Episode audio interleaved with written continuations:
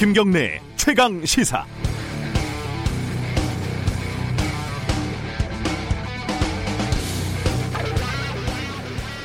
엘리베이터 문이 닫히려고 하는데 닫히는 문 사이로 손이 하나 쑥 들어옵니다. 아이고 다치겠다 싶어가지고 얼른 열림 버튼을 눌러 드리는데 들어오는 사람이 마스크를 쓰지 않고 있어요. 그런데 하필이면 저는 10층, 노 마스크맨은 12층. 어, 풀장에서 잠수하듯이 숨을 나눠서 천천히 뱉어 봅니다. 10층까지 올라가는 시간이 길기도 깁니다. 요즘 공포 영화도 이런 공포 영화가 없습니다. 지하철에서 버스에서 어떤 사람이 숨을 턱으로 쉬는지 어, 턱스크, 턱걸이 이런 걸 하고 있거나 그리 높지도 않은 코를 자랑스럽게 노출을 하고 있으면 여간 신경이 쓰이지가 않습니다. 다들 어찌나 또 험상궂고 한 손가락 할것 같이 생겼는지 마스크를 제대로 써달라고 말하기가 무섭습니다. 제가 좀 겁이 많거든요. 누가 용기를 내서 제대로 써달라고 했더니 이 말을 들은 70대 남성이 일가족을 몰살시키겠다 이런 무시무시한 말을 했다가 경찰에 붙잡혔다죠. 지금 사는 게 공포영화고 좀비영화입니다. 조금 귀찮고 조금 덥고 조금 힘들어도 서로 배려해야지 이 시간을 이 어려운 시간을 버틸 수 있지 않겠습니까? 출근하시는 청취자 여러분들 많으실 텐데 지치고 힘드시죠. 그래도 마스크 제대로 쓰고 주위를 둘러보시면 서로 위안이 되실 겁니다. 적어도 다 같이 힘들고 모두 애쓰고 있는 모습이 보이지 않습니까? 8월 25일 화요일 김경래 최강 시사 시작합니다.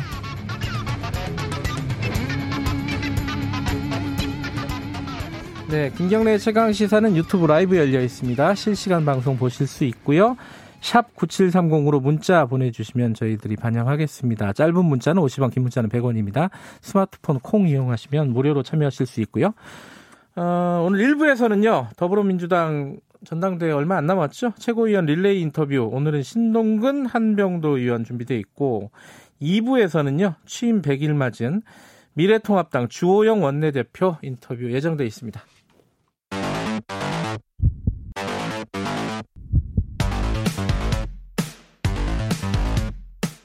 오늘 아침 가장 뜨거운 뉴스 뉴스 언박싱 네 뉴스 언박싱 고발 뉴스 민동기 기자 나와 있습니다. 안녕하세요. 안녕하십니까. KBS 김양순 기자 나와 있습니다. 안녕하세요. 네 안녕하세요. 두 분이 스튜디오에 나오는 것도 오랜만이네요. 네. 그렇죠? 네 일주일 만에 뵙습니다. 이게 어, 아 근데 마스크를 이제 쓰고 하니까 뭐 다 좋은데 안경을 쓰면 자꾸 김이 서려 가지고 이거 뭐 방법 없어요 이거? 방법이 네. 없습니다. 아, 없군요. 알겠습니다. 저 지금 계속 계속 아, 김이 서리고 있습니다. 네. 안경 쓰신 분들은 아. 김양순 기자는 안경을 안 저는 쓰시니까. 라식 수술을 해서 저는 수술을 했는데 수술이 잘못돼가지고 죄송합니다. 아, 코로나부터 좀 정리를 해볼까요? 지금 거리두기 3단계 검토하냐 마냐 계속 얘기 나오고 있습니다. 그죠? 상황 좀 정리해 보죠. 문재인 대통령이 어제 청와대에서 열린 수석 보좌관 회의에서 네. 지금 단계에서 막아내지 못한다면 사회적 거리두기 3단계로 격상될 수밖에 없다 이런 얘기를 했고요. 네. 어, 만약에 이번 주 내 진화에 실패하면 사실상 3단계 거리두기를 시행할 수밖에 없다는 절박감을 좀 나타낸 것으로 생각이 되는데 네. 중앙방역대책본부에 따르면 어제 발표를 했는데요. 국내 신규 코로나19 확진자 수가 266명입니다. 그러니까 나흘 만에 200명대로 떨어지긴 했습니다만 11일 연속 세 자리 수거든요. 이 기간 동안 늘어난 환자까지 모두 합하면 3,000명에 육박한다고 하는데요. 네. 최근 2주간 국내 발생 확진자가 하루 평균 187명입니다. 그리고 어제 전국적으로 1,845개 초중고등학교가 등교 수업을 중단을 했는데 이 상태로 가면은 3단계 실시가 불가피하다는 게 정부의 일단 판단인 것 같습니다. 어, 지금 2학기도 어, 비대면 수업 그 일주일에 뭐 한두 번씩 하는 뭐 그 정도로 진행이 될 것 같아요. 수업이 애들이 이 3단계가 되면 뭐가 달라지는 거예요, 근데? 일단은 지금 이제 2단계잖아요. 예. 그러면은 이제 사람들이 50명 이상 모일 수 없고 예. 다중 이용 시설에는 좀 조심해서 가야 되고 그다음에 10명 이상 모여서 밥 먹지 말아라 이렇게 얘기를 하고 있는데요. 지금 그 이런 것들을 고위험 시설이라고 하거든요. 네. 3단계가 되면은 이제 300인 미만의 학원 그리고 이제 사람들이 지금 자주 가고 있는 카페 같은 것들 이제 우리가 중위험 시설이라고 해요. 네. 이런 것들의 운영이 중단되고요. 아, 그다음에 중단되는구나. 네, 네. 식당 같은 경우에는 이제 배달 위주로 운영을 하고 시간을 제한을 해가지고 또 문을 열도록 하게 됩니다. 그러니까 어떻게 보면은 이제 우리나라에서는 셧다운을 안 했었잖아요. 그렇죠. 이제 사실상의 셧다운이 되는 셈입니다. 뭐 락다운이라고도 네. 하고 셧다운이라고도 하고 어쨌든 봉쇄라는 거잖아요. 그렇죠. 그죠? 지금이 이제 갈림길이다. 지금 대통령이 이렇게 말한 것도 그 위기 의식일 거고. 그렇죠. 어, 골든 타임이 일주일이다. 요거는 어, 지금 일주일 동안 지켜보고 일단은 결정을 내리겠다. 이렇게 보면 되겠죠? 일주일 동안 최선을 다해달라. 음. 그래야지 우리가 판단을 할 수가 있다. 네. 그리고 경제와 일상생활에 어떻게 보면은 좀 우리가 최대한 영위할 수 있는 선까지 좀 도와달라 이렇게 볼 수 있겠습니다. 방송사에도 이렇게 약간 뭐랄까 목전까지 다가왔다 네. 바이러스가 이런 느낌도 있는데 정치권에도 지금 비상이에요. 뭐 이낙연 의원 뭐 자가격리하고 이런 것들이야 많이 봤는데 또 다른 일들이 좀 터졌죠. 그 특히 대전의 지역구를 둔 민주당 의원들 6명이요. 예. 어제 방역 당국으로부터 일단 코로나19 검사를 받은 다음에 자택에서 격리 상태로 대기하라 이런 통보를 받았다라고 하고요. 이게 기자가 한 명이 감염이 돼 갖고 그렇습니다. 된 거잖아요. 또그 예. 기자가 여러 가지 뭐, 뭐 취재 활동을 취재. 활동을. 하면서 많은 사람을 접- 출입처에도 나갔고 그쵸. 또 여러 사람을 만났고 이러면서 여러 사람을 만나서 그 기자와 만난 사람들이 다도 이렇게 노출이 된 셈입니다. 예. 그 지금 의원 6명은 검사 결과를 기다리고 있는 상태라고 하고요. 예. 최영의 국가인권위원장 같은 경우에는 어, 고열, 근육통, 기침과 같은 코로나19 의심 음. 증상을 보여가지고요. 진단, 진단 검사를 받았고 오늘로 예정된 국회 운영이 전체 회의에 출석이 어려울 것으로 지금 예상이 되고 있습니다. 국회는 취재도 지금 어려울 것 같아요. 방문 방문증도 발급 안 해준다 그러고요. 그렇습니다. 예. 국회 취재뿐만이 아니고요. 지금 대부분의 출입처에 안 나가고 있고요. 아, 특히 그래요? 네, 이제 음. 사회부 같은 경우에는 주말에 이제 광화문 집회 취재를 했었던 기자들 음. 중에서 이제 머니투데이 같은 경우는 확진이 됐고 그렇죠. 이제 KBS나 다른 방송들 같은 경우에도 집회 취재를 나가면서 일단 집회 안엔 들어가지 말아라. 근접 음. 취재는 하지 말아라라는 게 일단 기본적인 사항이었고요. 그 다음에도 갔다 와서 충분히 자가 격리를 하고 의심 증상이 있으면 검사 받고 거기에 대해서 통보 받고 또 이제 이제 잠복기까지 거쳐가지고 네. 취재에 임하도록 하고 있습니다. 기자 한 명이 돌아다니면서 다른 사람들을 계속 만나게 되기 때문에 네. 이런 차단을 좀 막아보자는 거죠. 어, 지금 민주노총 그, 어, 8.15 집회 때 확진자가 이제 거의 200명에 가까워지고 있잖아요. 근데 민주노총 집회에서도 한 명 확진자가 나왔죠. 이걸 가지고 좀 논란이 좀 있습니다. 네, 오늘 아침에 이제 조선일보랑 중앙일보가 단독을 달아서 좀 크게 썼습니다. 뭐냐면은 예, 민주노총 집회 확진자를 단체장이 여당 소속 단체장이 이게 지방자치단체인데요. 평택입니다. 여기에서 어, 광화문 집회 확진자로 둔갑을 시켜서 발표를 했다. 음. 이렇게 얘기를 한 거예요. 그래서 광화문에서 집회한 사람하고 민주노총이 이제 보신각에서 집회를 했거든요. 네. 제가 생각할 땐 보신각도 광화문이어가지고 음. 이게 뭐가 다른가라는 생각을 했는데 일단 정부에서 발표하는 걸 보면은 광화문 집회 참석자는 이 어떻게 보면 보수 단체에서 정광훈 목사가 음. 이끄는 그 집회를 광화문 단체라고 지칭을 했고요. 그다음에 민주노총에서 하고 있었던 집회는 보신각 집회라고 이제 지칭을 했다고 합니다. 예. 근데 지금 현재 정부 방침은 광화문과 보신각 전부 다 거기에 참석했던 사람들은 검사를 받아라 라는 행정 명령이 떨어진 상태고요.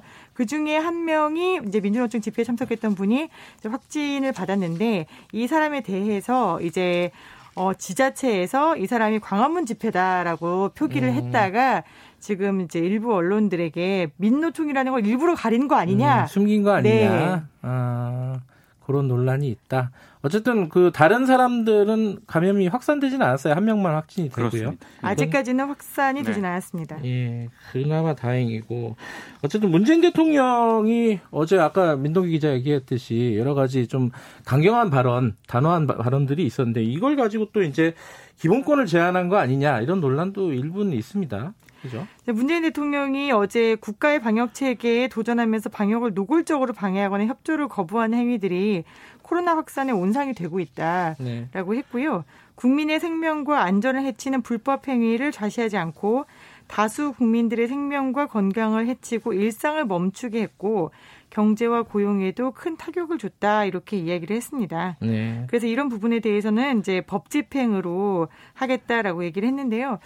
어, 왜 한숨을 쉬고 그래요? 이게 지금 기본권의 제한인가라는 생각이 음. 오늘 아침에 이제 기사를 정리하면서 굉장히 많이 들더라고요. 왜냐면 저를 비롯해서 음. 굉장히 많은 국민들의 기본권이 지금 침해당하고 있잖아요. 그렇죠. 네, 맞아요. 우리 모두의 기본권이 침해당하고 있는데 기본권의 무게를 잴 수 있을까라는 생각이 좀 들었습니다.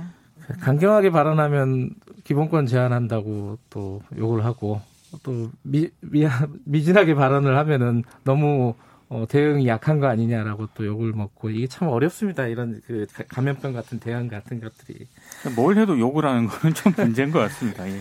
여기 하나 덧붙여서요. 그 예. 극우 유튜버들이 병원에 지금 입원하신 분들이 좀 계시잖아요. 어, 신혜식 씨, 네, 신혜식 씨하고 어, 주옥순, 주옥순 씨가 씨. 계십니다. 예. 근데 이분들이 이제 병원에서 어, 굉장히 열심히 또 방송을 하고 있어요. 네. 병원에서 하루에 한 서너 번씩 라이브를 하시더라고요. 근데 거기에서 허위 조작 정보를 많이 유포를 했습니다. 예컨대 보건소에서 양성이 나왔는데 병원 가면 음성이 나올 수 있다. 네. 그 다음에 내가 들어와 봤더니 코로나는 정말 아무것도 아닌데 정부가 공포 정치를 하고 있다. 음. 이거는 뭐 문재인 정부의 마케팅이다 이렇게 허위 조작 정보를 계속해서 퍼뜨리고 있는데요. 일단 코로나에 걸렸다가 낫더라도 완치는 없다. 그리고 굉장한 후유증이 남는다라고 네. 지금 의사 선생님들께서 그리고 네. 해외 의료진들도 이야기를 하고 있어서요. 이 부분에 대해서 어제 방심위가 전격적으로 어, 해당 채널들에 대해서 접속 차단을 결정을 했습니다. 아, 차단 결정을 했어요? 네. 네. 아프면 생각이 달라질 거예요, 아마. 참, 이게 안타까운 일입니다. 의사들 얘기가 나왔는데 지금 정부하고 의사들 의사협회가 어제 총리랑 만났죠. 만났는데요. 어, 예, 어떻게 됐어요? 일단 협상은 결렬이 됐습니다. 네. 그 정세균 국무총리하고 박능우 보건복지부 장관이 최대집 의사협회 회장과 면담을 했는데 네. 타결에는 이르지 못했고요. 네. 다만 의사협회 쪽에서는 어, 이미 예고한 집단 행동 계획에는 변함이 없다라는 입장을 밝히면서도 긍정적인 논의가 있었다. 네. 허심탄회하고 진정성 있게 이야기를 나눴다라고 언급을 했고 분위기는 나쁘지 않았다 이런 뜻이죠. 그렇습니다. 네. 박능호 장관도 긍정적 논의가 있었다라고 얘기를 했거든요. 예. 그러니까 아무래도 물밑에서 좀 계속 협상이 이어나갈 가능성은 있는 것 같고요. 예. 오늘 중앙일보를 보니까 박능우 장관이 어젯밤 11시 30분 넘은 시간에 예. 최대집 회장 등에게 긴급 회동을 또 제안을 했다고 하면서 음. 극적으로 또 만남이 이어졌다라고 합니다. 그러니까 네. 오늘 좀 상황을 좀 봐야 할 것 같습니다. 오늘 실무 협상이 어떻게 진행이 되느냐에 따라서 그렇습니다. 예정대로 어, 파업이 진행이 될 것인가, 네. 투업이 진행이 될 것인가, 요거는 좀 오늘 봐야 될 것 같습니다. 어, 이거 간단하게 좀 설명해 주세요. 이거 궁금하신 분들 많을 것 같아요. 김양순 기자. 소독제, 이게 폐질환을 유발할 수 있다? 이게 무슨 말이에요? 네, 어제 밤에 기사가 나와서 상당히 바이럴이 많았습니다. 이게 예. 우리가 가습기 살균제를 한번 겪어봤잖아요. 그렇죠. 그러다 보니까 이제 폐질환, 소독제 이런 거에 굉장히 민감한데 예. 이게 특정 살균 소독제 성분에 호흡기가 노출되면 폐질환이 생길 수도 있다. 예. 그 연구가 나왔어요.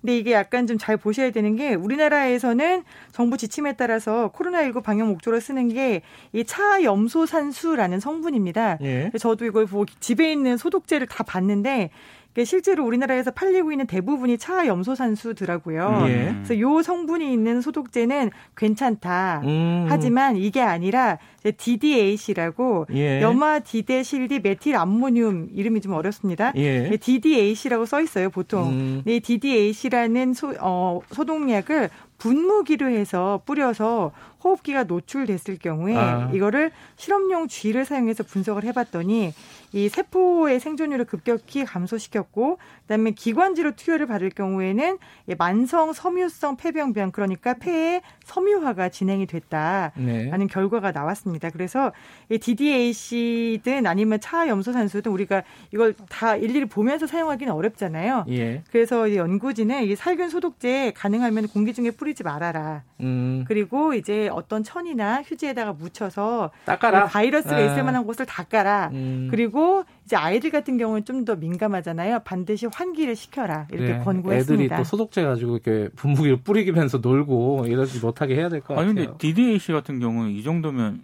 이 유통을 금지시켜야 되는 거 아닌가요? 근데 이게 또 미국 환경청에는 등록되어 있는 아. 사카 암모늄 계열 살균 소독제라고 합니다. 음. 어, 아까 안경에 김서린다고 말씀을 드렸는데, 네. 어, 여러 가지 방법을 말씀해 주시네요. 안티포그, 어, 김서림 방지제가 있다고, 어, 그걸, 그걸로 닦으면 된다고. 그리고 바다님이 고맙습니다. 그리고 실선 부분을 잘 접어서 쓰면 된다는데, 아, 이게 잘. 아, 안, 이게 안 돼요, 이게 잘. 아, 말을 하면 이게 흔들려서 네. 나옵니다. 예, 산업용 마스크를 써도 된다는 말씀도 해주시고, 아, 여러 가지 조언들 감사합니다.